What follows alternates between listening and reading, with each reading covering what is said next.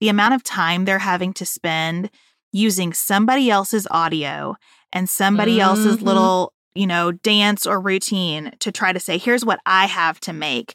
That is a tragedy.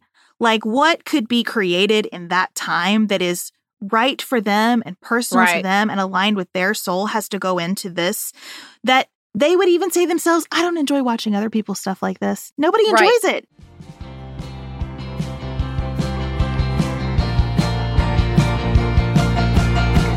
This is Sarah Stewart Holland. And this is Beth Silvers. Thank you for joining us for Pantsuit Politics.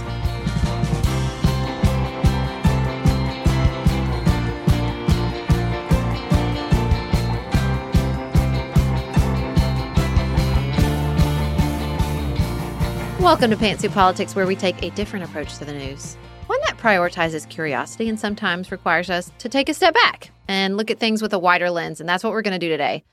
If you are on social media, which you probably are on social media, statistically, especially Instagram, you know, there's been some changes, changes to the algorithm. And Instagram is not the only social media platform shifting away from the social aspect of social media. So today we're asking, what is social media for anyway? Before we tackle that, we're going to address the FBI's search of Donald Trump's Mar a Lago residence, which was just one of the major developments when it comes to the former president's legal woes this week. And then outside politics, we're going to share our summer lifesavers. Before we get into the myriad ways social media is changing, if you follow us and feel like those changes mean we've been showing up in your feed less and less, may we offer you a suggestion? On Instagram, if you go to our profile and click the drop down menu under following, you will see add to favorites as an option we would just love to be in your favorites mm-hmm, list mm-hmm. because that means that we'll get to be in your feed no matter what the ever changing whims of the algorithm say. Selling a little or a lot? Shopify helps you do your thing however you cha-ching. Shopify is the global commerce platform that helps you sell at every stage of your business. From the launch your online shop stage to the first real life store stage, all the way to the did we just hit a million orders stage.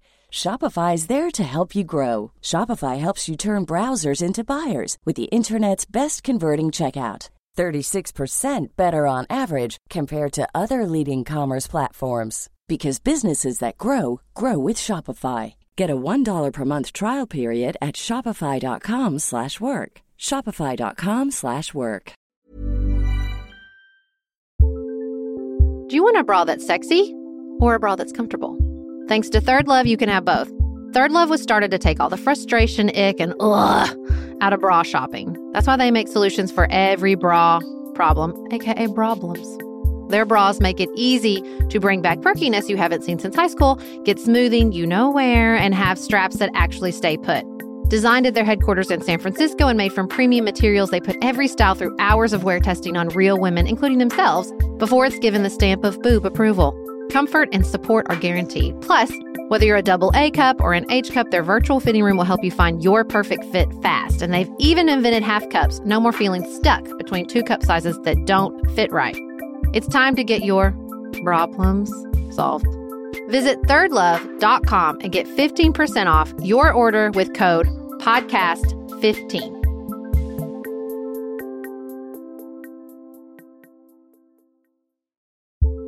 We are special breakfast people here at Pantsuit Politics, but not just when Beth and I are on the road.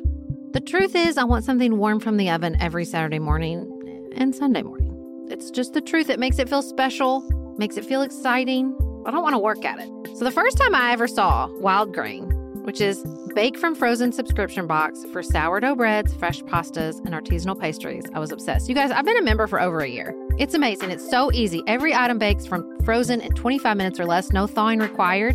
You can fully customize your wild grain box. You can choose any combination of breads, pastas, pastries. You can even build a box of only breads, only pastas, or only pastries if you'd like. And for a limited time, you can get $30 off the first box, plus free croissants in every box when you go to wildgrain.com slash pantsuit to start your subscription. Sometimes I make one single croissant just for me because I want to feel special, and they're so good.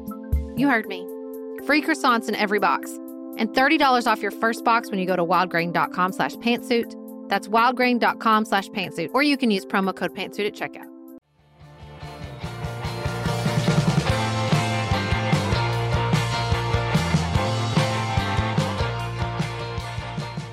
Beth, I don't know if you heard this, but um, the FBI went to Mar-a-Lago, paid a little, paid a little visit. I think I I think I've seen that here and there. Mm-hmm, mm-hmm. Now, Donald Trump was not there because he was in New York City preparing for a deposition in another legal matter Mm-hmm. mm-hmm. where he took the Fifth Amendment, which is his constitutional right, despite Yes. maybe what he has said about the Fifth Amendment in the past, And despite the fact that- it. that this is a civil proceeding, not a criminal one, but it's fine. Mm-hmm, mm-hmm, mm-hmm. Uh, this was for a deposition for the New York State Attorney General, Letitia James. Put a pin in that because we're going to get to that. But we want to start with the FBI's search of Mar a Lago. Now, the Republican Party has had some reactions. Do we want to start with the reality of the search or the political spin of the search? I typically prefer to begin in reality. Oh, well, that's a good approach. That's a good approach. Okay. Uh, the reality is, we don't know a whole lot. Now, Donald Trump does. He has the search warrant, he has the list of things they took. He's had lots to say, but not lots to share about the reality of the search. The DOJ and the FBI, not surprisingly, has very little to say. We know from some sources in major media outlets that this was in regards to the mishandling or perhaps um, continued storage of classified documents. We know that the FBI had paid a previous visit in the spring and taken back some documents after the National Archives had been in an ongoing, what I'm going to describe as a battle with Trump to return documents. For most of 2021, I guess that that did not lead to a conclusion everyone was happy with. So then the FBI paid a visit. They took some boxes. Again, we can only assume that was also not good enough. They paid they paid a visit under a search warrant this time. I think that is the key piece of information for all of us to know that there was a search warrant. There were lawyers involved, a judge, a magistrate signed off on this. Trump's lawyer was there and has communicated with the media. I just really do not want to go down the road of the drama that he himself has used in describing these events. This is fairly routine. And everybody keeps using the word historic, which I guess is true in that he was the president and now this is happening. But it is not historic in terms of the type of warrant that would have been prepared here and the execution of that warrant. I'm really struggling, Sarah, with how we seem to continue to raise the bar for what law enforcement and congressional investigations need to be and do in order to impose any kind of accountability and oversight on Donald Trump, while simultaneously lowering the bar on our expectations of his conduct. Right, right. I, I would use a different analogy. I would not say they're raising the bar. I would say they're moving the goalpost. There is no there is no direct vertical. It's over there. No, wait, it's over Yeah. here. No, wait, it's over here.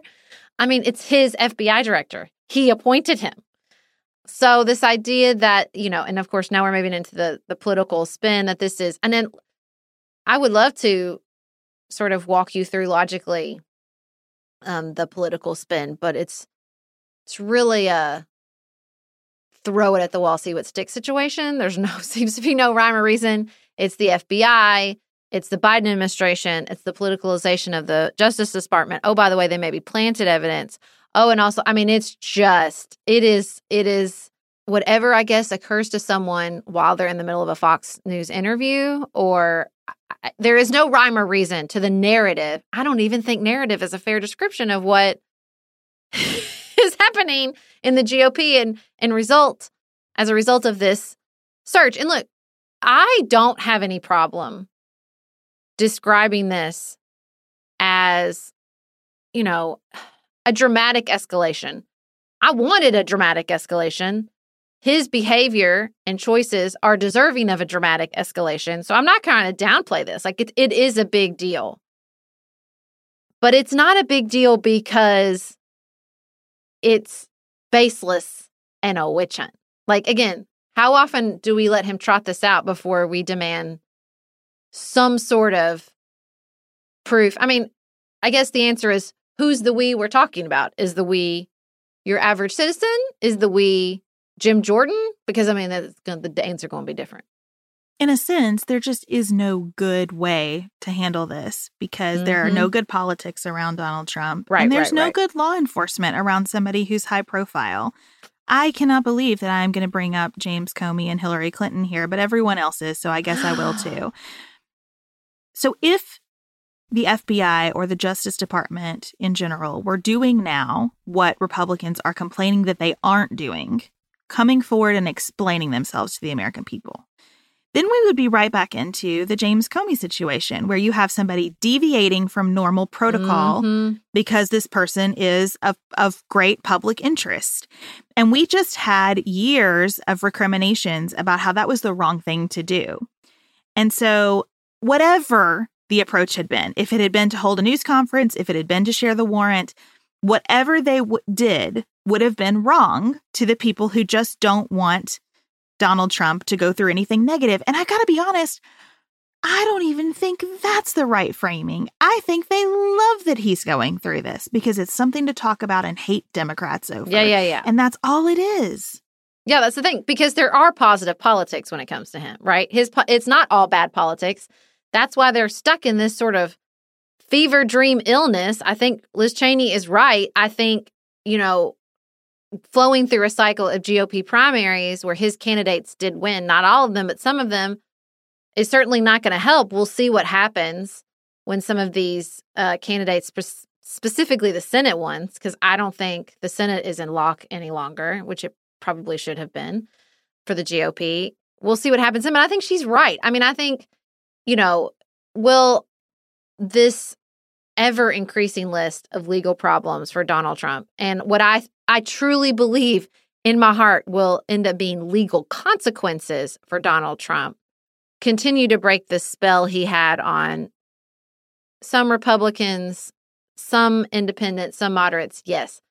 Do I think it will take several cycles of loss like Liz Cheney describes to break that hold on the on the Jim Jordans, you know, of the Republican Party, the you know, the Lindsey Grahams? Oh yeah. Uh, yeah, I think it's going to take a lot more. I mean, as long as he plays, right? As long as painting him as a again, that simultaneous victim and hero plays for their base, then it is it's going to continue to you know, supply energy to that wing of the Republican Party. And it's extremely dangerous playing with that. As we know, we've lived the consequences of Mhm. it. To see Republicans so quickly fall back into this, you can't trust the government. The FBI is to be feared. The FBI probably planted the evidence to fall back into that so quickly. Even like the Larry Hogans of the world. What's Yes. happening? I think it is so incredibly irresponsible. Now, look, as a citizen, it is important to me that this that this was done correctly. I hope Mhm. this was the most unimpeachable warrant. But then I say that, and I also think, isn't the measure of our society that the warrant served for materials in Donald Trump's basement is done with the same level of meticulousness and discipline that the warrant to search Breonna Taylor's apartment? Mhm. Isn't the measure of our society that we consider her apartment as sacrosanct as Mar a Lago? Yes, it is. And so I want all law enforcement to be done scrupulously and with oversight and accountability. I don't want Donald Trump to be um, hunted. You know that that is that is not what's in my heart. What is in my heart is for the law to be followed, and for it to be followed, no matter who is the person who's who's done crime. And I do feel like I have been watching him do crime Yeah. for a number of years now. And Mhm, and mhm. so it is unsurprising to me that evidence of him having done crime is coming together and taking a shape that is going to involve law enforcement action. Well, there's a lot of reporting right now on the shifting politics of the Democratic coalition. Lots of reporting, particularly on Latino voters, lots of polling. But I think just as big of a story is the Republican Party, the party of law and order, shifting dramatically away, not just from that policy, but from the actual law enforcement officers. I'd like to see some polling on that because that is a dramatic change. And I don't know how they have managed to maintain seemingly the perception that they're the ones to go to if you want a tough on crime mentality while also just chipping away and chipping away and chipping away at you know the rule of law and the the idea that law and order is still a thing. I don't know. It's a it's a magic act and I'm impressed by it, but surely that's going to those chickens are going to come home to roost eventually when everything out of your party's mouth when it comes to Donald Trump anyway is you know forget the police forget law enforcement that's not who we are anymore yeah well at least it's not as as to him because he's mm-hmm. i mean mm-hmm. that's just they have coronated him mm-hmm. he is the king he should have stayed in office no matter what the votes were he should not be indicted no matter what the conduct has been nothing nothing applies and it's so frustrating and i'll tell you the other thing i'm so frustrated with that i feel like being very direct about in conversations with folks in my life about this the idea that the fbi can only do one thing at a time is yeah. bananas the idea it's really big you guys it's there's, there's so, so, many, many FBI people. officers the budget is enormous they are on top of thousands of things at once like there was no decision we're going to prioritize Donald Trump and we're going to stop investigating everything else that has ever mattered. That's just, you have decided to put your reason on the shelf if that's where your brain and your discussions go when this news breaks. Yeah. Yeah. Well, this was not the only story around Donald Trump and his legal woes. We also had a three judge panel on the DC Circuit rule that the House Ways and Means Committee can have access to his tax records. They've been trying to get them since 2019, I believe, maybe even before that. Um, I thought this was good. So in the decision, they said, you know, again, back to this narrative. It's a political witch hunt. Everything is politics. Everything is politics. The decision said the committee has identified a legitimate legislative purpose that it requires information to accomplish. The mere fact that individual members of Congress may have political motivations as well as legislative ones is of no moment Indeed, it is rare that an individual member of Congress would work for legislative purposes without considering the political implications. I thought that was really good. Also, I don't want to use the phrase more of no moment. I like of no moment too. This is a very succinct affirmation of a district court decision explaining that Congress gets to do oversight. I don't know what else to tell you. Congress has a lot of power to make laws about a lot of things, and they can go get so much information in the exercise of those for duties. A reason. That's it's right. Article One for a reason, friends. And then we also had Donald Trump appearing in a deposition before New York State Attorney General Letitia James and invoking the Fifth Amendment over 400 times. Oh, God, I wish there was video. A thing that he has criticized in other people, but again, there need not be any internal logic when it comes to Donald Trump. So the fact that he used to call people who invoke the Fifth Amendment criminals, he's like, well, I get it now. Okay, well, I'm so glad you've integrated and had a change of thought, a change it of heart. Really is so striking to me that no one ever says he would never. No way he did that.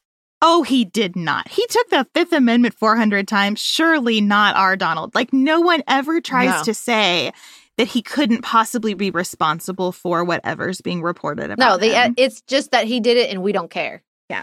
He did it. He must have had a reason. Yeah. It's the coronation. It's the coronation. Which is it's running it's running headlong into our legal system. That's what we're this is what this is what this week has been, right? It's a clash of that political coronation and the fact that our laws still exist. And that's what makes it so important. It feels dramatic to say our democracy's on the line, the future of the country is at stake, but the coronation is the thing, right? Mm-hmm. Does the law apply to everybody or not? Do people become the president or is the presidency something separate? Like these are the fundamental questions for what we are as a country. That's why I always say the January 6 hearings are about uh, being, not doing. This is mm-hmm. who, what are we going to be here? And so I know the memes and stuff are fun. And then there are people who are just outraged and you want to bang your head against the wall listening to their outrage. We cannot afford with this stuff to fall into the old traps though because it is so enormously Yeah. consequential. Yeah, we can't we can't do what we did when these narratives, you know, predominated a campaign, which is just tune it out because it's a campaign and it's a media story.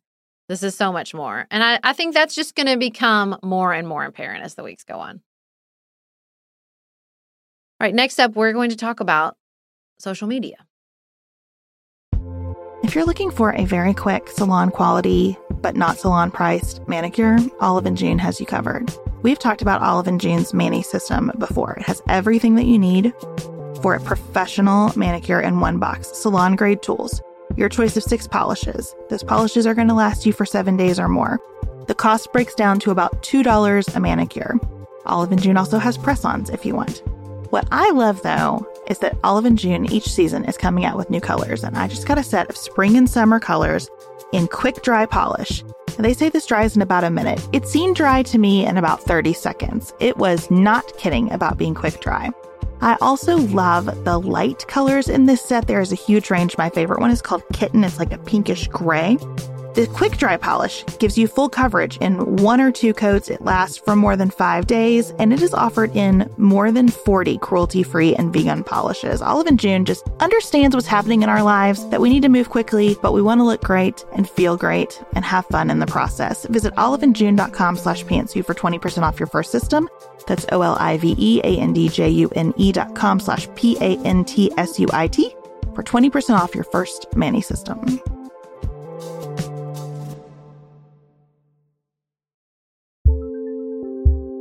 Just finished A Court of Thorns and Roses and craving another fantasy world to devour? Dipsea's got you. Dive into spicy enemies to lovers' tales or embark on an epic romance between immortal fae and sworn foes.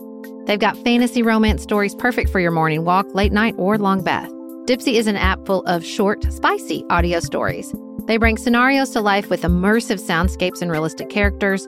Discover stories about second chance romances, adventurous vacation flings, and hot and heavy hookups. And there's a growing library of fantasy series with werewolves, Greek gods and goddesses, Regency era historical fiction, and fairy smut to explore the bounds of your pleasure. New content is released every week, so in between listening to your favorite stories again and again, you can always find something new to explore. For listeners of the show, Dipsea is offering an extended 30-day free trial when you go to dipseastories.com slash pantsuit. That's 30 days of full access for free when you go to D-I-P-S-E-A stories.com slash pantsuit. dipseastories.com slash pantsuit.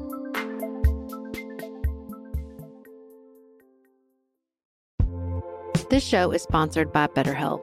Can I get something off my chest? Every day I feel a little pang of sadness because I think about Griffin going away to college. Y'all, he's a freshman in high school. This is not healthy or normal. This is why I have it on my list of things to talk to my therapist about. We all carry around these things, big and small. When we keep them bottled up, it can start to affect us. Therapy is a safe space to get these things off your chest and to figure out how to work through whatever's weighing you down. If you're thinking about starting therapy, give BetterHelp a try.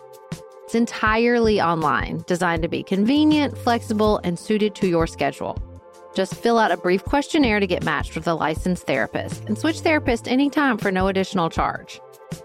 You gotta get it off your chest. And you can get it off your chest with BetterHelp. Visit betterhelp.com slash pantsuit today to get 10% off your first month. That's betterhelp, H-E-L-P dot com slash pantsuit.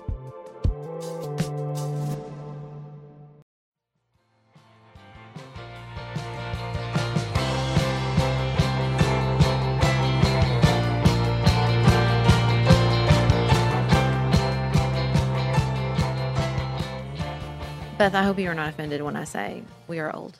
No, we're old. Uh, Okay. 100%. Okay. Uh, we are 41. We just barely missed Facebook when it was just for college students. That's how old we are. But, you know, we've this this whole social media situation has been around for much of our adult lives. hmm And for most of that time, the emphasis on social media was on the social part, right? Like it was about your friends, It was about your connections. It was about your, like, how many friends you could have on Facebook. It was your following. It was your influence within that community. And what you saw in whatever social media platform you were partaking, particularly Instagram and Facebook, was what your friends and that that social circle was engaging with or recommending to you. Well, now that wasn't 100% true obviously. Twitter is different, obviously. YouTube is different. But it seems to me that the tipping point came with the meteoric rise of TikTok, which does not run on a social recommendation structure. It runs on an algorithm recommending content to you. Part of the reason TikTok became so popular is that the recommendation algorithm is very good. Now, what's that based on? We don't know. It's all proprietary. But everybody's, you know, set up and paid attention. And so you have Instagram in a very unpopular move, moving to this more recommendation based algorithm, which seems to shift the emphasis from the social part of social media to the media part of social media. I definitely feel when I'm on TikTok that I am engaging in media. I am not being social.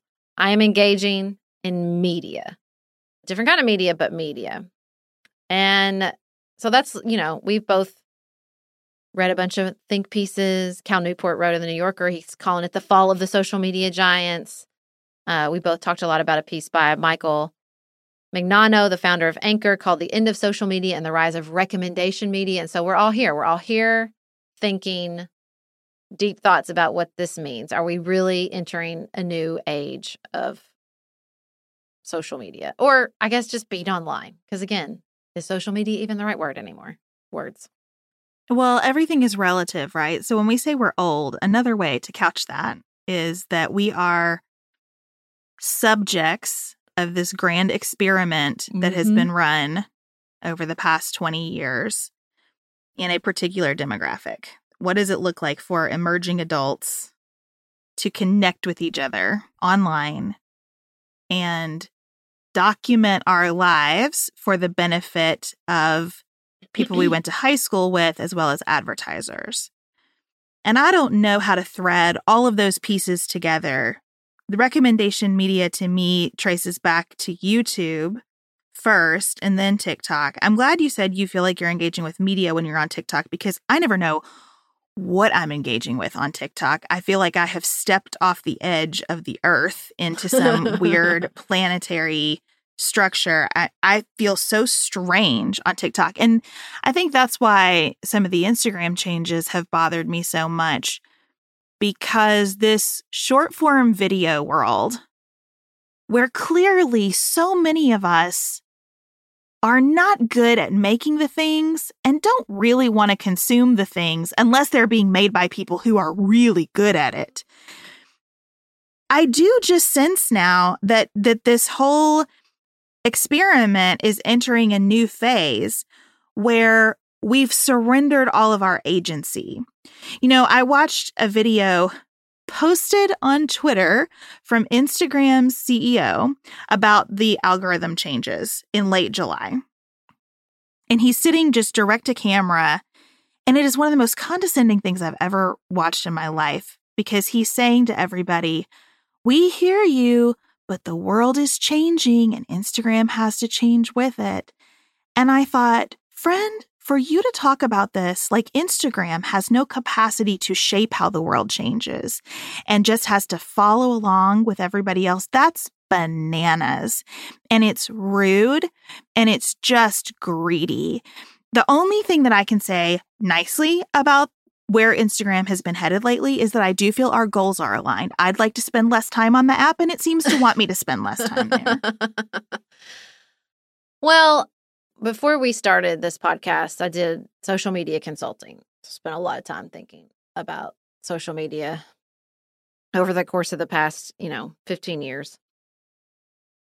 And, you know, and all these long reads and these thinkings about shifting to an algorithmic recommendation, recommendation media is what the Michael Mignano calls it. There's this sense of like, well, goody gum drops, that means the social media giants won't be in charge anymore. And like all the problems that we've had with Facebook groups and the, you know, the rise of extremists using Facebook as a tool, that'll be over. And I th- I'm like, how? First of all, a company that we clearly put too much trust in violated that trust. And now you're saying they're going to be both hands on the wheel. Like they're going to be fully in charge of the recommendations coming before us. In some ways, I, I appreciate the transparency, right? Like we're not here to connect the world. We're here to serve you up content. We want you to stay with our content the longest. So at least there is an honesty to TikTok, right? TikTok is not saying, I'm trying to make you better. TikTok is trying to say, I'm going to serve you as much short form video as you can possibly consume in the most addictive way possible. I appreciate you being transparent with me, TikTok. And that's not to say that content can't help or change things, but it also has the same problems that Facebook had, which is elevating content that is damaging. For example, the Johnny Depp Amber Heard trial. You know, like I just, we're not solving anything. We're getting a little more honest about what we're on there to do, which again, I guess I appreciate. But to me, this idea that like this will be better, this will be I mean, and that one PC like says, well, this will be better for the consumers. And I'm like, based on what? Like the problems that we learned. To me, it's like, it's not what is social media for? What have we learned so far? And are we applying literally any of those lessons? And to me, the answer seems no, because we learned it's too addictive. We're not doing anything about that. We're just trying to make it more addictive. That there is not enough filtration to dangerous content. Doesn't seem to be any application to that. Like it, to me, it's like, well, we're not really addressing any of the things that we know to be an issue with social media. We're just trying to make it better at what it's doing that harms us. I hate to be that negative, but does seem like sort of what's shaken out here.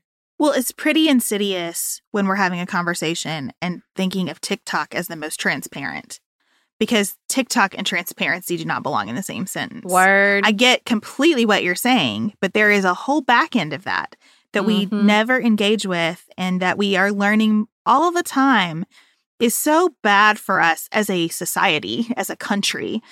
And that never comes up in these long reads. We're like talking about social media, we're talking about the rise of TikTok. Nobody goes, Hey, did you know that there's national security implications for this? Should we talk about that? Nobody even mentions it.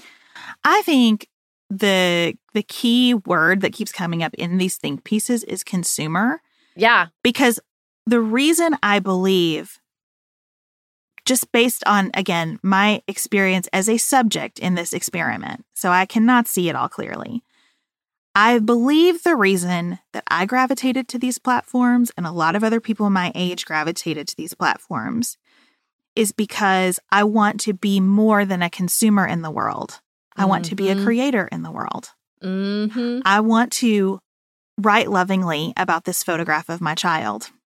I want to show you the craft that I made today, right? I think we got on these platforms because they seemed like an opportunity to tell the stories of our lives and hope that the telling made it matter more. And instead, in a, in a period that feels relatively short in the timeline of the universe, we are just consumers here now. And we are just being fed content, which is a word that just makes me nauseous anymore. And I say that as, you know, a content creator, I can't, you know, I can't walk away from any of it, but but it's it feels like it's just content for the sake of content to keep my eyeballs on this so that the metrics show me some ads along the way and or to give me recommendations of things that I would really be delighted to buy. And I think the reason we were here in the first place was to step out of the space in which I'm always a consumer and I'm always selling and buying and into a more creative space. I think what's so hard about that, and again, spent a lot of time thinking about this, is there is an inevitable part of consumption in that creative act. You are creating, we wanted to be creators. Creators create things for consumption, right? unless you wanted to diary in your own private bedroom, right? Like you could create things for your own personal consumption. Of course, you can. Creators do that all the time. But there is, I think, a very human undercurrent where the act of creation is so life giving, but there is an inherent piece of that that is the that is the consumption, right? And social media fed both of those needs in us simultaneously. Like that makes me think too of this piece that Kathryn Jezer-Morton wrote for The Cut, New York Magazine, called Sleepover Kits are about making content, not playing pretend. That hit really close to home when I think about how social media has played on me and how it has impacted, you know, so, so many parts of my life. You know, she, she has this line where she says, Expertise in creating an attractive scene and posting about it gives moms a certain kind of social power. And moms naturally wish to pass this power on to their kids. Enter the tools of pedagogy, disguised as special experiences for the kids. Ouch. Ouch. Ouch. I was thinking about like my birthday parties when my kids were little and all the stuff I did. Who was I doing it for? Who are the posts for? When I say I'm creating on social media, for whom? Like, and the the act of creating itself before I even post on social media, who is that for? And I think that we are, again, we're not asking those questions. Of, I mean, some people are obviously this piece is, but you know, I think when we move straight to a TikTok model, you know, and I listen, I love TikTok. I've talked about TikTok, but I have not put TikTok back on my phone since I took it off for Lent earlier this year because I don't mind being a consumer. You know, it is not a binary choice, but that's not the kind of consumer I want to be. And to me, if we if we move and transition, maybe not mindlessly, but just sort of passively into this other form this this recommendation based media like instead of you know some really positive trends in consumption about sustainability and consciousness i just feel like that's the opposite direction. And because it's not a physical product it's easy to sort of passively go along with it and i don't want to do that. If i think through why am i using social media right now? There are a ton of different answers. When I think about what I'm using social media for right now, there are a number of reasons, and some of them are very consumer esque, and that's fine. I also don't mind being a consumer. There is a woman I follow because she tells me what clothes to buy, and I I just do. I blindly buy the clothes that she tells me to buy, and it has served me very well and I appreciate it. And it fills a need in my life, and I'm happy for that need to be met. And I do think that influencer culture has something helpful around it because probably another person could make the same recommendations to me and I wouldn't want them. There's something about her that I like. Her her physical form is somewhat similar to mine. Her coloring is similar to mine. Like I just know if it looks good on her, it's probably going to look pretty good on me. And so this works. And there's a personality component. She seems nice. She seems lovely. She looks like a person who has fun trips and throws good parties. So I don't I don't even mind this influencer culture being a part of the deal. I don't know the difference, and I'm really curious what your thoughts are about this. I don't know how to parcel out consumption from connection.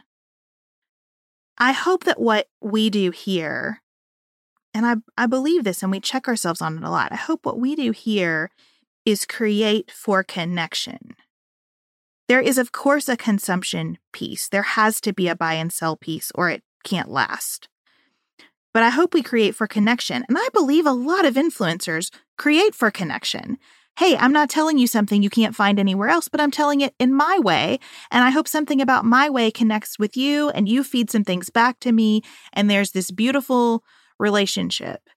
It just feels like this sense, and we all say it, this feed the algorithm sense gets in and disrupts that and steers it away from whatever delicate balance might exist between those things all the way into consumption. And if I'm just getting recommendations based on what I enjoy, I'm taking out that component of, well, I enjoy it in part because I just like the person who made it and I'm interested in where they are. When you were talking about the ways you use it for consumption, I thought, well, that's it, right? Is part of the appeal. We talk about social media all the time as if it's just a bombardment of information. And that is most certainly a component of it. It's certainly a component of TikTok. But it also helps us filter the bombardment yes. of information.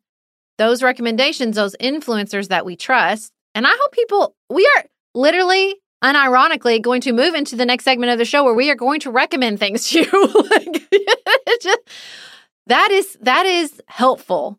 When someone says, "I looked through all the couches. This is the one you think I think you should buy," I go, "Okay, thank you very much." Mm-hmm. That's not. I'm not mad at that, right? I'm grateful for it. I, I have a real sense of gratitude. I'm even it. grateful for it. But that's not the only thing happening on social media. It's not the only thing happening that's going to be happening in recommendation media. And it feels like the recommendation algorithm is not rewarding content that creates connection because who cares? It's not based on those communities' recommendations anyway. It's not based on anything social. It's only based on what you're addicted to, right? Like what you engage the most with. Well, what if it's right wing ideologues? I mean, we've learned that lesson with YouTube. Like if if the algorithm is just feeding you more, well, what if what you're being fed is bad for you? You know, like what if it's not helping you reduce some anxiety around a pretty low stakes purchase like a blouse and instead is feeding a deep sense of loneliness you have by filling you up with conspiracy theories. Okay, well, then the recommendation algorithm and treating it just like a consumption model is even more dangerous than the social media model. And I just feel like it's sad. It's sad. It's sad that social media in many ways didn't do what we wanted it to do. It's sad that we're now so many of the big platforms are now acknowledging that and just being like, well, we're not even going to try try anymore. I don't think that's necessarily true even of Facebook. I know Facebook is not and probably will continue to to fall from its status as the behemoth, but you know, still Facebook groups although, you know, a Facebook group around QAnon is very dangerous. The Facebook group around my diabetes community has saved lives. You know, like it's just hard. It's is really hard. And I'll tell you, I think as I have tried to interrogate my own social media behavior this week in preparation for this episode, I've realized that my time is most spent with Facebook groups where there's this context and we're there for a reason. And it's people that I would not interact with otherwise. We are connected only through the context of why we're there. Mhm. So it's that. And then it is kind of the influencers who I feel make my life better through their recommendations and their tips. You know, my parenting coach, Mary Van Geffen, is is on Instagram all the time, and I find what she makes there pretty helpful to me. I especially love it when she uses stories to like foster conversation around Mhm. something interesting. But again, it's always people that I would otherwise not have relationship with. I do think that the phase of the experiment this thing is working on me in which these tools were about my friends stuff Mhm. is pretty much over. I don't find myself spending time with my actual friends stuff. Yeah. My actual friends I want to text and Marco Polo and mostly just be in real life with, you know. Yeah. No, I think that's right. And I and I think there are accounts that I'm like looking for because I think their content is valuable to me, not because I'm consuming it to numb out, but because I I find it valuable for any number of reasons. And what's so weird is like right the recommendation algorithm should pick up on that. And it's not. you know, like the TikTok one to a certain extent, but it still feels like such a blunt instrument for what it's supposed to be doing. It still feels like it is sending me the most engaging, not the most connecting, right? And that's just not the same thing often. Sometimes when you're really good at it, and there are people who are really good at it. But the reason I think it's it's hard to to find those people to stay those people is cuz it's hard. It is a hard hard hustle and it's going to get harder under this new structure. And I think this is the why it matters of it all. Because in some ways, you could just say, it's a free app. It changed. I don't like it. It doesn't owe me anything. I'm just going to close it and be done and move on with my life. But, Yeah, if it was 2014. right, that's the thing. It's so ingrained.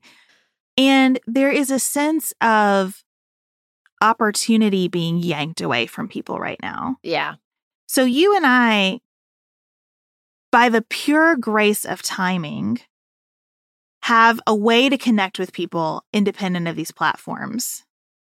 We've worked really hard at that over a number of years, but we have that way. Who are the people out there who are creating something that would foster beautiful connection or a real service or a real value in people's lives and they can't get found because mm-hmm. of the way these tools are changing?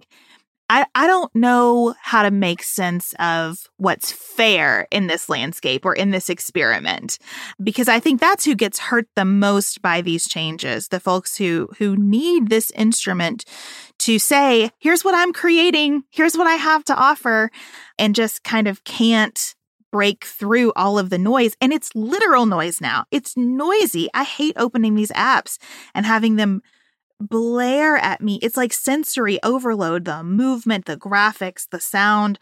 And and I don't I don't I don't know what the answer is. I just feel bad about that. Yeah. No, I think that's right. And I think like look, we've spent a lot of time talking about consumers of social media, but the creators of social media, this is going to change everything. There's a reason um, that the Kardashians were not thrilled with this Instagram update and made their concerns known because it wasn't altruism.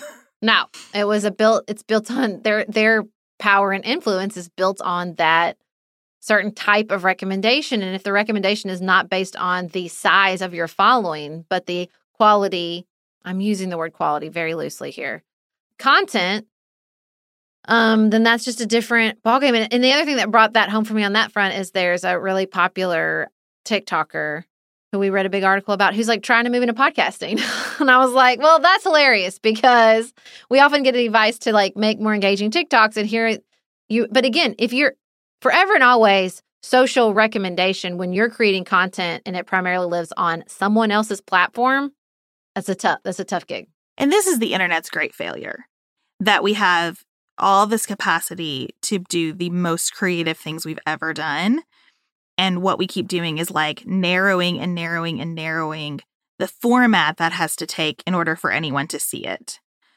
I, I just think that's such a loss. I think it's such a loss the amount of time that people, especially women, especially mothers who are trying to build something in their lives that works with being a, a, mother of young children, the amount of time they're having to spend using somebody else's audio and somebody mm-hmm. else's little you know, dance or routine to try to say, here's what I have to make, that is a tragedy. Like, what could be created in that time that is right for them and personal right. to them and aligned with their soul has to go into this that they would even say themselves, I don't enjoy watching other people's stuff like this. Nobody enjoys right. it. It's just because they're not discovering what works for them; they're chasing what works for Instagram. And it's they have the to. Thing. Like I know that they don't feel like they have any options, and I and I so I'm not mad at anybody about no. it. I'm just sad. That's sad. I've been there. I'm not. I'm empathetic. I've been there. I'm sure I'll be there again. It's not like well, we do it sometimes. We, I mean, we we wrestle in meetings constantly with like, how much of this game do we want to try to play? I don't know. Yeah, it's really, really, really hard. On that note, uh, should we move into our next segment? Recommendations. Recommend things. Yeah, I feel really I feel really good about this. We didn't think through this planning very well. we didn't. It's, that is evidence of the kind of week that it's been, honestly. Word, word. Well, join us up next for what saved our lives over the summer.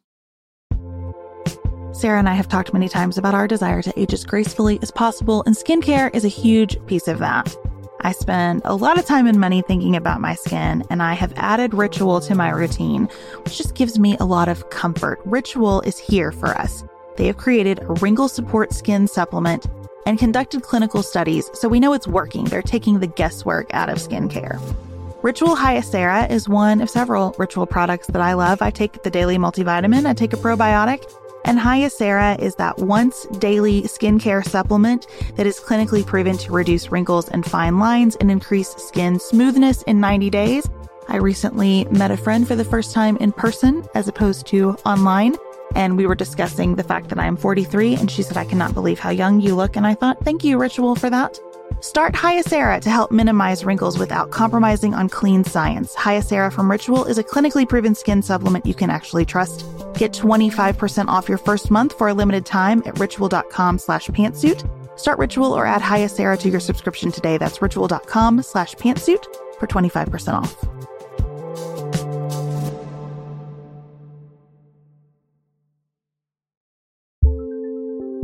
There's not much worse than a dry and itchy scalp. Also, when you get your hair colored and then it does not last as long as you and your stylist discussed, it could be that unfiltered, mineral filled water is the culprit.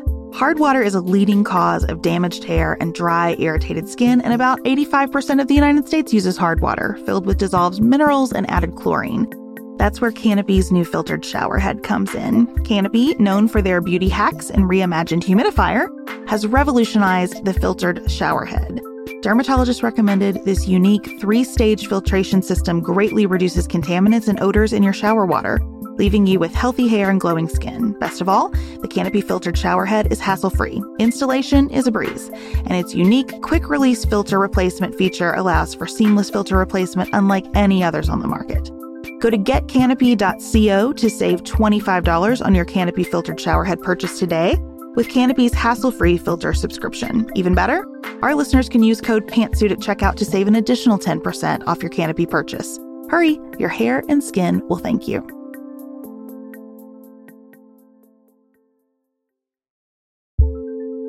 Do you want a bra that's sexy or a bra that's comfortable? Thanks to ThirdLove, you can have both. ThirdLove was started to take all the frustration, ick, and ugh out of bra shopping. That's why they make solutions for every bra problem, aka problems.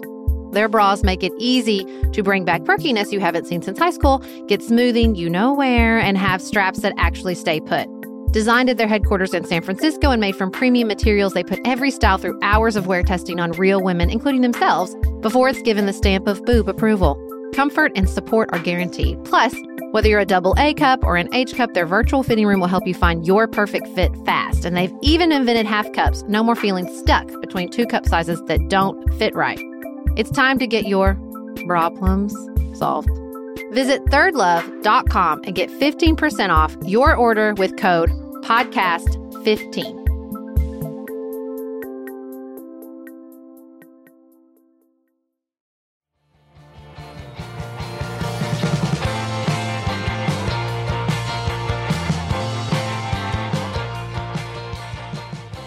Beth, what saved your life this summer? I mean, that's dramatic, right? But there were some things I really enjoyed. Especially after the week that we've both had, I, I feel a little calibrated about my enthusiasm here. But there are a few things that I really liked. Let me just start with the pants For summer. for summer. That's a bold that's a bold choice. I know. Well, I don't really like shorts. And my summer days are just weird. They're unpredictable. There's a lot of lifeguarding neighborhood kids in the pool and then running somebody to violin and then maybe running to Target to grab a thing. So these pants that we'll just link here, they are yoga pants, but they're flowy and they're light and they are the softest pants ever and they have pockets and they are inexpensive. And you can truly, like, I have worn them to church and by the pool over my swimsuit all day and to violin lessons. They just all the places and they they are the ultimate in pants is what i'm telling you I'm going to start off with a more traditional summer product, which is sunglasses. I am now fully committed to Goodr sunglasses, and I feel really good about that. No pun intended. Um, because I discovered them because they hosted a book club of our first book a million years ago. And somebody at the company, which I'd never heard of, reached out. They sent us both a bunch of sunglasses. If you've not worn Goodr sunglasses, they are affordable. They run about $35 and they are light. This is cute. They're very cute. They're like kind of a Ray-Ban style. They have other styles, but like their traditional ones are like Ray-Ban and they do fun colors. I'm I'm particular to the tortoiseshell, like a very classic style, and they're just light. Once you wear these sunglasses for a long time and then you put a regular pair of sunglasses on your face, you feel like you have a semi truck resting on your nose. Like they're just the fit and the light. I think they were supposed to be running sunglasses, mm-hmm. but I'm just I'm fully converted. I bought a pair for every car and then I lost one. Guess what I did? Bought some more because that's all I that's all I'm wearing. That's it. I'm done. These are my sunglasses now. i like that um i also co-sign this recommendation because they don't move like Yeah. they just they they But I not in that- an think- uncomfortable way. right I don't know how they do it. I don't need just- to know. they just cozy up and nestle in and stay there it's nice And again, it sucks if I lose one. Thirty dollars is not nothing, but it's not like if you lose a pair of designer sunglasses where you kind of want to cry inside. So you're not like full of anxiety. You can have multiple pairs. I'm just telling you, I'm in. That's it. I'm done. These are my sunglasses. Okay, I have um, discovered a facial spray that I would like to talk I about have a spray too. Okay. We didn't coordinate this; it wasn't No. planned. So I have not full fledged rosacea, but my cheeks get very pink and kind of inflamed. This is not the end of the world. There are bigger problems to solve. I would like to hold this back. And I was reading a newsletter. I can't even remember, but this was linked. I ordered it. It's like magic. I don't understand why it works, but I spray it on anytime. If my cheeks are starting to redden up, I spray this. It's gone. It Tower just calms everything down. SOS Daily Rescue Facial Spray. That's the name. It's a very long name, and it's that's unfortunate, but I will link it for you as well. Tower Twenty Eight SOS Daily Rescue Facial Spray, and it is a daily rescue. I mean, it just okay. You just spray it on, and whatever is like irritated calms right down. Okay. Mine is also a, a facial. It's a mist. Okay. I don't know if you've ever gotten bottles of these. They are often like an attached freebie, but they're, they're it's listen. It's another popular summer product. It's called water. Have you ever seen these? It's literally just spray water. Yeah, it's just They're like- cooling. Yeah, they're fancy. They're always usually a French brand, and I kind of always rolled my eyes at them. I would like put them in my bag for planes because there's like you should do it. This plane is drying for your skin, and like sometimes I remember. But being in France and watching how the French use it, I am now converted. Okay, so I don't know if they spray it when they get off the plane. Maybe they do. I forgot. But they carry a big, big old bottles around, and when it is hot, and you just, it's like the misters, right? It's like having your own personal mister. You just spray it on your face and then you're less hot. I don't know why it took, this is some basic physics of that I, I think I understand, but it just took me a while. But like Yeah. watching them carry around like the big bottles and they just like little spray and you're like, that helped. It's hot out here. That helped things. I'm convinced. I'm converted. They've, the French have convinced me. So now I carry around the little, it's just spray water, but like a nice, like a very, it's a very high quality mist. Does it have a I love scent? it. No, it's just water. Literally, there's nothing to it. It's mist water in a fancy French bottle. But I'm telling you, like we were on one, we were on a boat ride, and this kid had because they sell again, they sell big ones. He had the big one, and he was just spraying it directly into his mouth. I was like, whatever, whatever works, friend. Okay, why don't you tell me your next one? Because I sort of cheated on the last one and have like a transitional oh, item to recommend. Well, I picked Grady's cold brew. Okay. So I learned about this product from Anne Bogel a million years ago. So it's it's this like bag. It kind of looks like a pitcher, but it's not. It's like a plastic bag, stand up. But you reuse it. It does have a spout on it. And you put your cold brew, the like the little bags of coffee they send you, and you pour it in there and you fill it up with water. The next morning you take the bags out. And then you just have this like little pitcher of cold brew in your fridge and it's really good. I like coffee and sometimes I will drink hot coffee even in the summer. But I don't really know why because cold brew is better when it's 100 degrees outside by nine o'clock in the morning. And so I just love it. And I it's like one pitcher takes I only drink a cup a morning. So it's like takes me about through through the week perfectly. I'm not brewing coffee. I'm not doing all that mess in the morning, especially in the summer when I don't have time and don't want to. My friend found this like macadamia nut cinnamon uh milk creamer stuff that's really up in my game with this iced coffee but i'm like this is it this is this is what i needed i really don't want to brew or drink hot coffee in the heat of summer but i still want coffee i don't enjoy any prepackaged cold brews because they almost always have some sort of sugar in them but grady's cold brew love it I remember you brought this to my house, right it's which great. is nice because I'm not a coffee drinker, so it was really easy and convenient for you to have Right. your your coffee. There. worked out perfectly Okay, well here is how I cheated. I bought a new planner. I buy my planners on the school year calendar, love it and I really like this one. It's it's rifle. oh You know, i love the- the rifle delightful flower. i have flowery kind rifle of wallpaper in my half bath I just, it's the right size. I like the way the pages feel. I like that it's not too much. I feel like a lot of planners have tried to become too much. Mhm. And this is like, here I am. I am a planner. Okay. I'm going to help you with your calendar. I'm not going to try to be your life coach. And I appreciate it. yep Um, and it's just, it's beautiful. It is the kind of planner that you want to spend time with. That's what I really need from the planner. I need it to call out to me and Mhm, say, mhm. no, it is worth you sitting down and planning next week right now.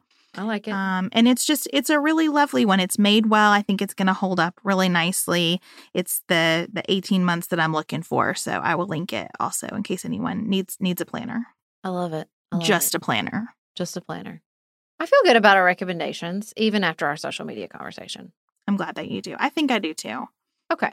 We'll see. We'll see what y'all think. We want to hear your summer lifesavers for sure. We'll put a post up on Instagram. Of course. Why wouldn't we? And we hope that everybody has the best weekend available to you. And we will see you back here on Tuesday.